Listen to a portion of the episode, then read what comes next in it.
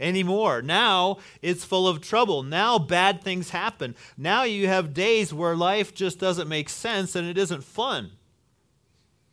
Maybe like your first day back to school for some of you.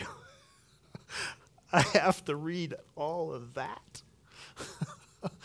My teacher, can I have a different one? I mean, you're going to have days like that. You're going to have days where you get sick. You can't do the things you had planned. You miss out on these great opportunities you built up for. Maybe days where you're the object of injustice and slander. Days of darkness, and the writer says you're going to have a lot of those days. That's the way it is now in this world. Unpleasant days. And we know from the Bible why that is that way. It's because of human sin. Adam's sin in the garden, followed by the sins of many, many other people, followed by your own sins. All of us have departed from God's good intention for the world and for our lives, so we've gone astray at specific moments in our lives. We've ignored God, and that's sin, and that brings in the darkness. But is the darkness supposed to overwhelm us and take away all the rejoicing? Scripture says no. Rather, rejoice in all your years, it says. Yeah, I know about the days of darkness. There are many of them, and I've experienced many of them, and I'm still telling you, rejoice in all of your years. Sin hasn't wiped out everything. The sun is still there. The color green is still there. The mountains are still there. And most importantly, God is still there. Rejoice in the Lord always. Again, I will say, rejoice, which was said from a prison cell by the Apostle Paul a day of darkness in which he's rejoicing in the Lord. Rejoice in all your years. There should be joy in your life. That's, that's a word about life. In all your years, you have reason to do it, even in the dark days. And that's especially one of the beautiful things about living with Christ, living knowing our God and our Savior is that He brings joy. The fruit of the Spirit is joy. And that's a testimony to the world that there's something more. And so, joy is what we pursue. so that's why we have a command rejoice in all your years because we're tempted not to. But it's our, it's our right to do it. We have reason to do it because of God's gifts and because of God Himself. So that's the word about life. There should be joy in your life. Let's pursue joy. Let's know our God. Here's a word to the young. Now we're going to get specific young and old. Word to the young is don't waste your youth. Find your joy in God early in life. So that's what I started with. Don't waste your youth. Find your joy in God early, early in life.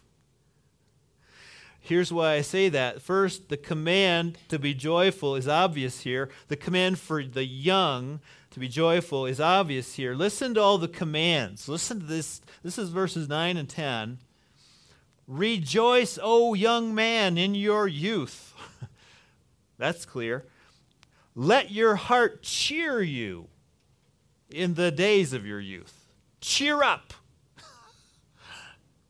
Walk in the ways of your heart and the sight of your eyes.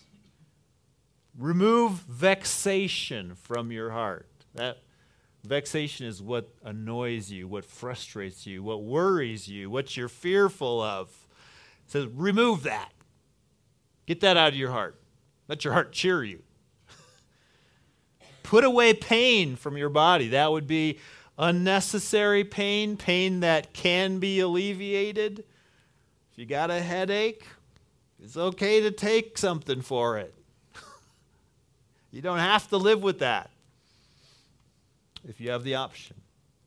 Those are all those are all commands. That's all good stuff. It, it sounds like there's a command here to go and enjoy yourself, to go and rejoice and be happy. It sounds like God is giving you license to be happy, to try things out, what seems interesting to you, walk in the ways of your heart, the sight of your eyes. And in fact, He is. He's giving you license to be happy. God is not against your happiness, you young people. In fact, He commands it. Let your heart cheer you. Cheer up. This is a command to the young in particular. So if you thought Christianity and the Bible and Jesus and God was somehow restricting your happiness, it isn't. This God who made you does enjoy your happiness, and He commands you to rejoice. To see young people rejoicing and enjoying life is the way it should be.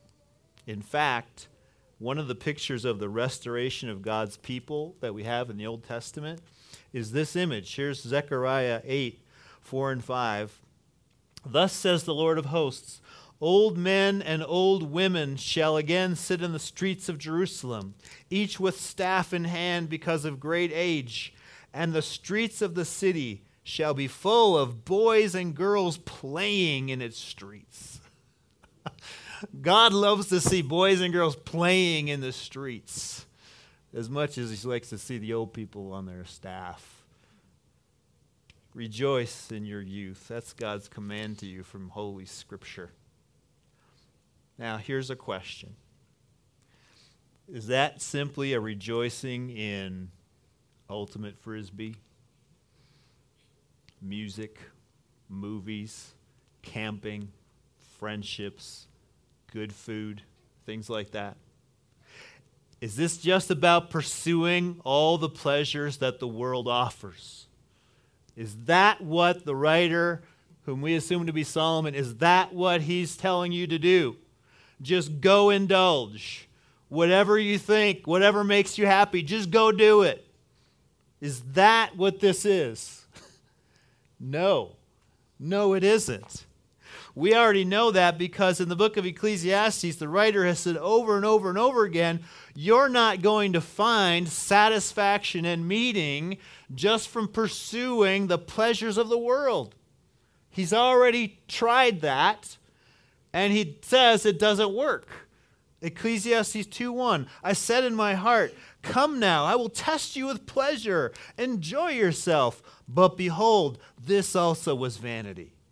This also couldn't do it for me. This was fleeting. This was here and gone, and it didn't leave me with anything substantial and lasting even if you indulge every desire you have, if that's all you can rejoice in, you will be, in the end, like Solomon, disappointed, and you'll be saying to yourself, Is this all that there is? No, the key to lasting real joy is God. That's been the theme in this whole book. Without Him, you can't have anything really substantial lasting and eternal. Specifically, the God who's revealed himself to us in the person of Jesus Christ. To have real joy is to live your life under the sun with a delight in the God who gave you the Son by which you can live. Ecclesiastes 2:25 for apart from him that is apart from God who can eat or who can have enjoyment. God is the real source of joy. We're to rejoice in God. We're to rejoice in the things of this world only as gifts from Him. We maximize our joy by knowing God and living according to His will. And when God is the center, when God is the source of our joy and the real substance of it, then we can enjoy these gifts gladly in their proper place, in their lesser place, as just gifts and not as God Himself. We know that God is the source and center of the joy that this man's commanding here because there's two references to God in this section that, that qualify what he's talking about. First is in verse 9. After saying, Walk in the ways of your heart and the sight of your eyes, which sounds like a blanket carte blanche, do whatever you want. After that, he says, But know that for all these things, God will bring you into judgment. In other words, enjoy life, but as you're doing it, know that God has the final say in what you rejoice in as to whether it's good or not. And he has something to say about it. Know that God is the final and authoritative judge who rules on what you do. There are things that He does not allow, there are things that He commends. Our job is to know the boundaries that He set and stay within those, which we know those boundaries by knowing His will, by being in His Word, by being in fellowship. That directs us. The Holy Spirit directs us by those means. You see, sin has corrupted man's pleasures so that sometimes we enjoy what we shouldn't, and sometimes we don't enjoy what we should. We shouldn't enjoy pornography. We should enjoy God's Word. We shouldn't enjoy in, independence. We should enjoy doing life together with other believers. We shouldn't enjoy self indulgence. We should enjoy self control, and so forth. So rejoice, O young person, in your youth. Do it. It's a real command. Pursue that happiness, but in accordance with God's will. That's a command to follow the example of Jesus, who always did what pleased the Father. Psalm 48, 40, verse 8 says, I delight to do your will, O my God. Your law is within my heart. That's how Jesus operated. I delight to do your will. Your law is within my heart. Your law is guiding me and directing me. Your law is telling me the boundaries of what is a pleasing thing to do for God, what I really ought to rejoice in doing. And so I'm delighting to do that thing, which you will do if the Holy Spirit lives in you. Not, not every day. We're still subject to sin. We're still not there yet, not perfect. But He lives within us and He's creating these new desires for what's good. And we delight in it. Now, in this vast world of opportunities, that could include snowboarding. it could. Maybe even bungee jumping. I don't know. If you can do it with a clear conscience that God is pleased, if it doesn't violate any of his principles, uh, that it would be received as a gift from him and it's not your whole life, then go for it. I think some things people do are crazy, but depends on where your heart is, why you're doing it, what you're trying to get out of it. But it's also going to include other things like going to Bolivia and digging holes in the dirt to figure out how to improve their sewage system so that the orphans can have a better life for Jesus' sake. it could include going to Rancho 3M. It can include befriending a non Christian and doing the hard work of crossing the bridge over to their side so that you can tell them more and show them more about Christ that they might get saved. That is something to rejoice in. That would be according to his will. Oh, that we might delight to do that. And we can delight in the promises of God, rejoice in the promises of God, even on the days of darkness. So, the command to the young to rejoice is a command to maximize your joy. And you maximize your joy by being within the bounds of what God has designed for us to do His good and acceptable and perfect will and knowing your God. That's reinforced by the other mention of God here. It's in chapter 12, verse 1.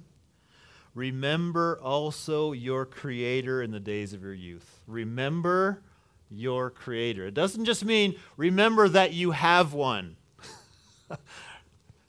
that would be all that religion requires of you. Remember there's a Creator.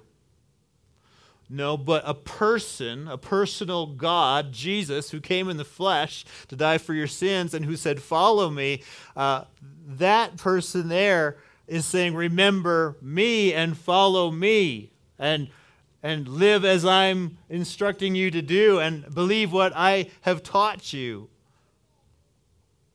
Don't just remember that there is a creator, but follow that creator, submit to that creator, yield to him, be continually living conscious of him and that he has purposes for your life. As Ephesians 2:10 says, good works that he's prepared beforehand that we should walk in them. This creator has has something for you to do specific. He's given you certain gifts and abilities, personality, location, etc., for purposes, good works to walk in. And when we're doing it, it's a source of guilt free joy, pure joy, and enjoyment that has, has no shame in it.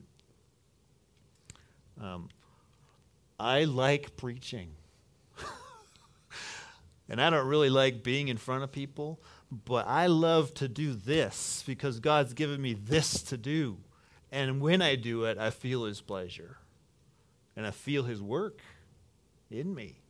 That's what, it hap- that's what happens. There's joy to be had there in walking according to God's design. It's a life of faith in Christ our Savior and following Him and doing the things that He does. Here's a way of telling if your joy is the kind of joy that this scripture is talking about as a youth as a young person.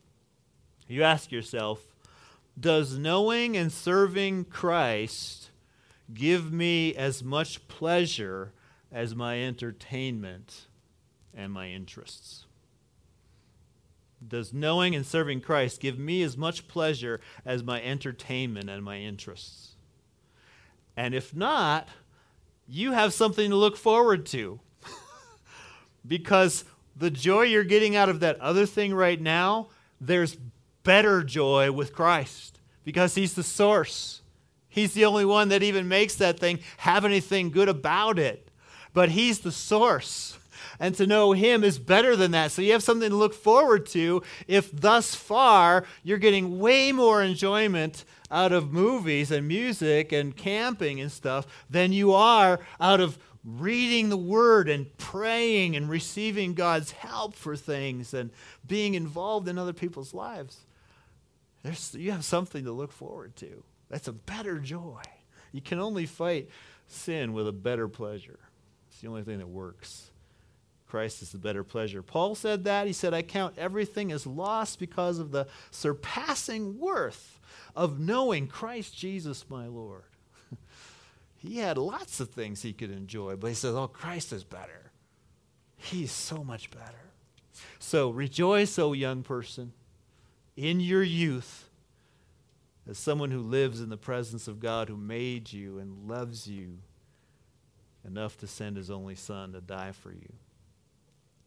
So the word to the young is to not waste your life on mere pleasure seeking, but rejoice in God and his gifts to you delight to do his will. Find your joy in God early in life.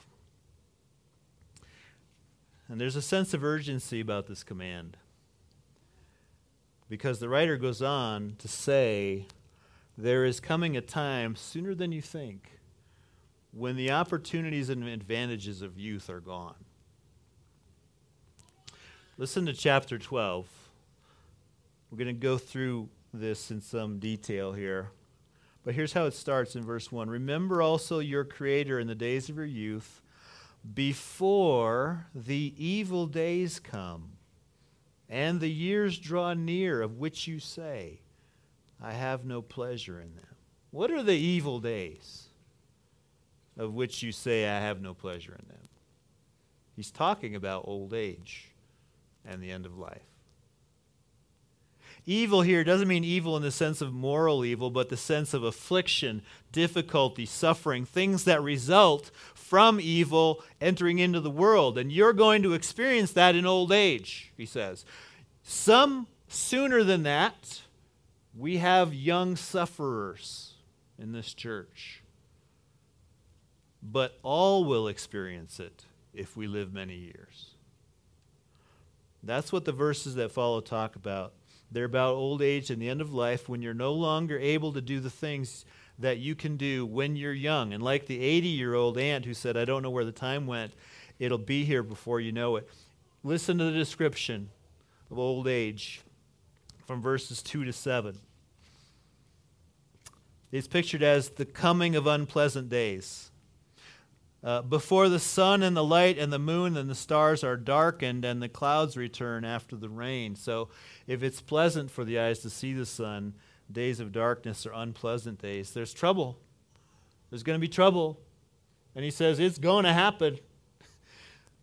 Here's what the trouble looks like the keepers of the house tremble, and the strong men are bent, meaning there's frailty that develops when you get old. I remember my grandpa, he farmed for 80 years, and he used to be very intimidating. the guy was strapping strong, and he could cuss like a sailor, and uh, you didn't want to be on his wrong side. He was an intimidating, strong dude. And I remember him before he died, stooped shuffling along in his slippers in the house, no longer intimidating. The keepers of the house tremble, the strong men are bent. It's frailty. That's you someday, if you live many years. The grinders cease because they are few, probably a reference to your teeth. You're missing some, especially in the era where they didn't have all the great dental stuff we have. You lose teeth when you get old. Those who look through the windows are dimmed, probably a reference to failing eyesight. The doors on the street are shut when the sound of the grinding is low. Probably hearing loss is pictured there. Can't hear it because, you know, even though it's the same volume, you can't hear it anymore. One rises up at the sound of a bird, meaning he or she sleeps lightly wake up to any little noise, can't stay asleep. All the daughters of song are brought low, probably a reference to vocal cords. Your voice isn't as resilient as it used to be, your speech is affected. They are afraid also of what is high, and terrors are in the way, a reference to losing strength and balance. You don't go on the roof anymore to adjust your swamp cooler. you have the kids do it for you. You worry about falling and breaking a hip. You don't want to go for a walk because you might get mugged. You're vulnerable. You're unable to defend yourself. You're not confident driving in rush hour traffic because your reflexes aren't the same as they used to be. Terrors are on the way. The almond tree blossoms, probably a reference to white hair. The almond tree has white blossoms. The grasshopper drags itself along. You used to be so spry, so energetic, bouncing all over the place, but now you shuffle. You drag yourself along. Your energy is greatly reduced. Desire fails. Your zest for life decreases. Sexual desire disappears. Even the joys of food and drink and meaningful toil are not that thrilling anymore. You used to have so many things you wanted to do and experience, and now you're just too tired. J.I. Packer, in his 90s, said, There comes a point at which the elderly realize that of all the things they wanted to do, they have done all they can, and the rest are now permanently out of reach. And then finally, there's the reality of dying. Man is going to his eternal home, and the mourners go about in the streets. And then that's followed with illustrations of things coming to an end, broken things. The silver cord is snapped, the golden bowl is broken, the pitcher is shattered at the fountain, the wheel broken at the cistern. These are all images of death, the end of a person's life when the dust returns to the earth as it was and the spirit returns to God who gave it. Do you see why? The preacher of Ecclesiastes is putting all this description of old age and death here. It's because he wants you, young people, to remember your Creator, to rejoice in doing His will before this happens to you. before it's too late to dream big dreams and do great things in Jesus' name. And to know your God for a lifetime instead of thief on the cross last moment. Right now, while you're 15, 20, 30, maybe a young 40, you still have the energy and the opportunities, and most likely the years and decades in front of you to make a positive difference in the world. And it's just the fact that when you get old, your energy and your opportunities decrease. So, do you want to be an architect, an engineer, a lawyer who does a lot of good for the world? Well, you start that path in your teens and your 20s, not in your 50s and 60s. Do you want to raise a family and pass faith on to the next generation? You do that in your 20s and your 30s, not your, not your 70s.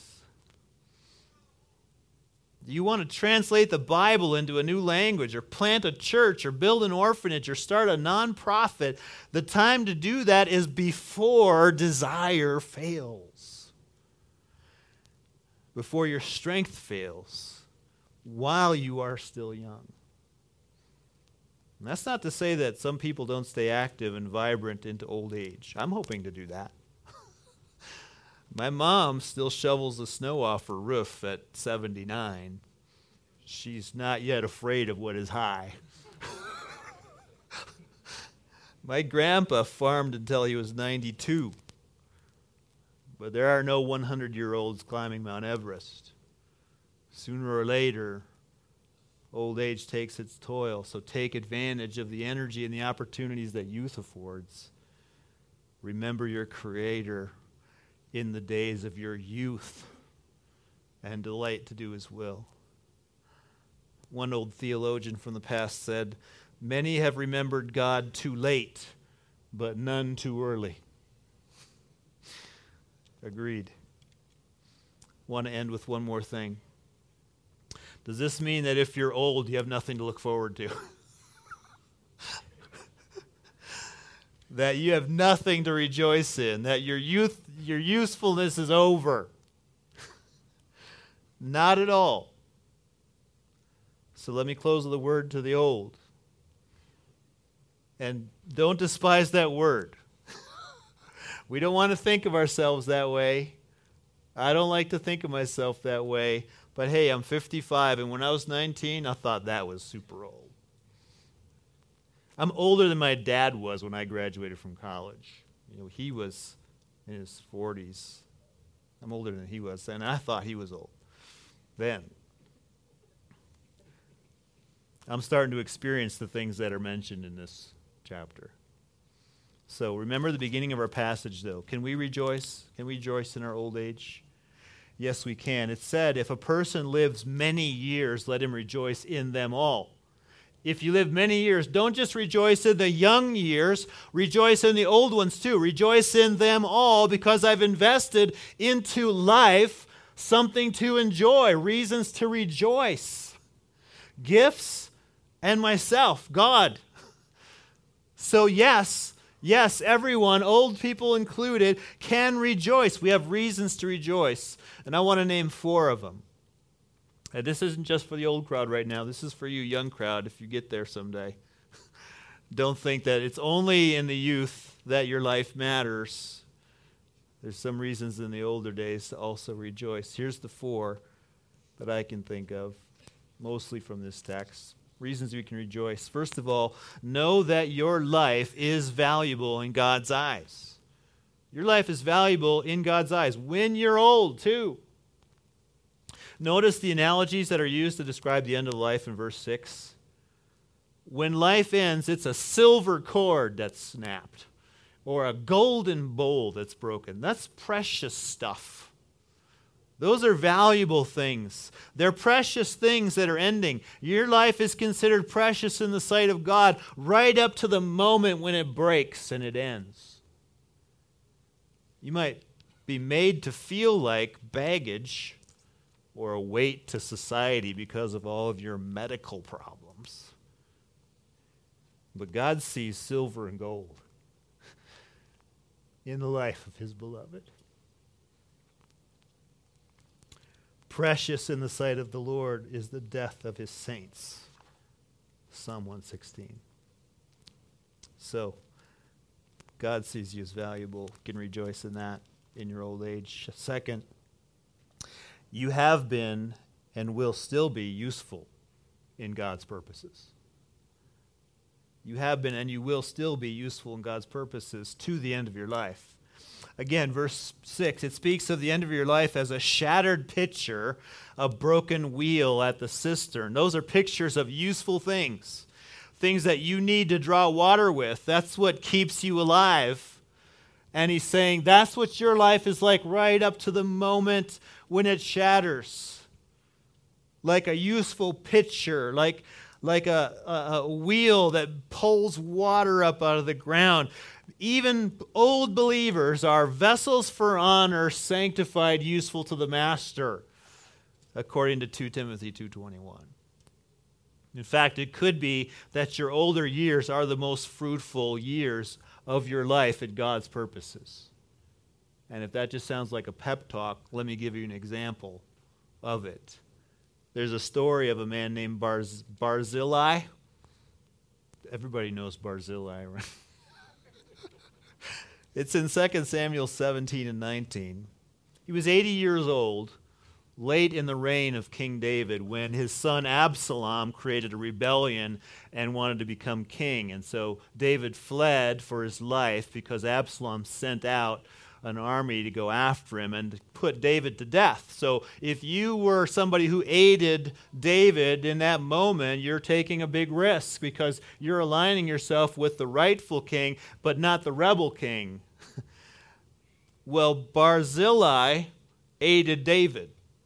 David comes into town with his men, and Barzillai's got some wealth and a place to stay and food, and so he shelters and provides for David and his men while Absalom is in control and sending out an army. So this is a big act of faith that Barzillai takes, and later on it gets resolved, and David becomes the king again, and he offers Barzillai a place at his table for the rest of his life. You know, come to Jerusalem, stay with me, I'll take care of you forever. And Barzillai says, No, I can't. I'm too old. Because he was 80. He was 80 years old. And he says, I can't really enjoy food anymore or singing, and I'll just stay home. Why is that story in the Bible? Well, this is the only thing that we know about, about Barzillai. This is the one great act of faith for which he is remembered for all time. And it happened when he was old. It's there to remind us that usefulness is connected to faith more than it is connected to age. Faith makes you useful. Old age is a time of usefulness. Psalm 92:14 says of the righteous, they still bear fruit in old age. They are ever full of sap and green to declare that the Lord is upright. That could be the greatest service that you perform in your old age, is to be in your infirmity, in all of your stooped overness and hearing loss and sight loss, and, and be saying, The Lord is good to the younger generation. The Lord is good. The Lord stays with me. The Lord has kept his promises. That's usefulness. Jerry Bridges was still writing and teaching and traveling up till his death at 86. J.I. Packer's 91, and he's still writing. Jim Downing of the Navigator still travels and speaks to college students at 104. he's the first or second oldest Pearl Harbor survivor. It could be that your main ministry in the end of your life is prayer. I read a book about an old pastor in Spain who, who was a pastor for 55 years and he retired. And he said, I used to talk to people about God. Now I talk to God about people. Still going at it. Still useful. We just talked about prayer, how important it is. That's a worthy thing to do in your old age. Third reason to rejoice in your later years God will be enough for you in your old age. God will be enough for you. There's a promise in Isaiah 46 4. Even to your old age I am He, and to gray hairs I will carry you. I have made and I will bear, I will carry and will save. I can't think of a better retirement plan than to have God Himself say, I will carry you. I will save you when you go gray, when you get stooped. Don't trust in your 401k. If you want to have one, great. That's wise. But I'm the one who's going to carry you if you don't have one. I'm a living God, and you're my beloved. He'll carry us all the way through to glory. And that's the fourth reason to rejoice. Older people are closer to being with Jesus than the young, most likely. We know that people die young too. But as far as we can tell, older people are closer to being with Jesus than the young. Verses 5 and 7 Man is going to his eternal home, and the Spirit returns to God who gave it. Those are the reminders of how death ends. It's, it's going home forever. It's going home to God. It's, it's the eternal rejoicing. You see, for a believer in Jesus, the story doesn't end with your knees giving out and your failing eyes and you're shuffling along with no energy and then a coffin. Many people see old age that way, but the story doesn't end there. It ends with being in the presence of God and in the presence of glory and in the presence of Jesus, whom you will see with your eyes. And one day, with an imperishable, amazing body that is ever young. Life for the believer ends with life beyond what we can imagine. No eye has seen, nor ear heard, nor the heart of man imagined what God has prepared for those who love him. you think you can imagine what God has prepared? You can't imagine it. That's what he's saying. That's Paul. 1 Corinthians 2 9. And it's just around the corner for you when you're old. This week, the Lord gave me a new picture of that hope, a new reference point for what God has in store for us the moment that we close our eyes in death. Well, we went to see the total solar eclipse in Wyoming. So did you, Andy. I saw your post we went with some family and friends. And I have to say, the total eclipse is the most amazing thing I've ever seen. Not an exaggeration. Never seen anything like it. Don't think anything can really compare to it. It really was that spectacular. And I think the reason is is because it's so transcendent. It's just so outside of us. You can't touch it or change it. Um, you can't walk up to it. it. It's just out there but at the same time it's near it's like you're seeing the solar system come up close all of a sudden because there's this object in front of this other object and and you're looking right at it and it, looks like i'm seeing the solar system here with my own eyes it, it just is just so fascinating but here's what happens before you can see that that sight first you have to look through these special dark glasses because you can't look at the sun even when it's partially eclipsed. So you look through these glasses and you see this orange dot, and then it becomes a Pac Man. And then it becomes a little sliver that looks like the moon, except it's orange through your glasses. And you're thinking, when it's finally done, when, it, when the moon goes all the way over it, it's just going to get dark. And that's it. But then you take off your glasses and you go, whoa, it's not dark.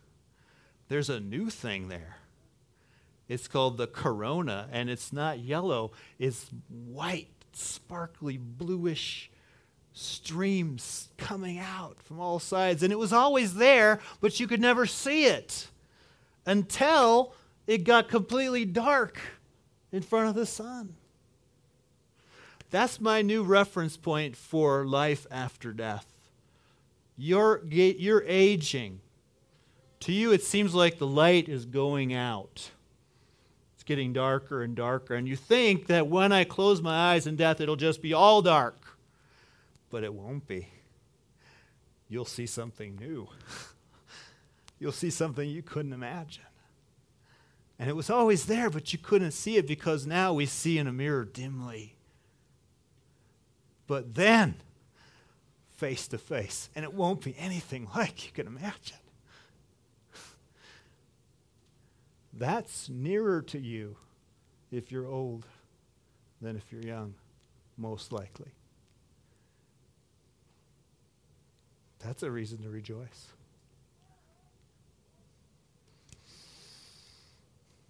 So, the word to the older is rejoice in these things. You have just as much reason as the young, it just looks different. Let none of us, young or old, waste our life on lesser things. Rejoice in God and remember your Creator. Let's pray. Lord, we thank you that we don't have to despair. I mean, there's so many dark days. You know it, we know it. You wrote it. This is reality. And yet, if we live many years, let us rejoice in them all. Give us that sense of your nearness and your presence. So much so that we do find our joy in you, and it's enough to overwhelm all the days of darkness. We have a reason to do it. May we do it, Lord, as, as you give us strength for our joy and for your glory. In Jesus' name, amen.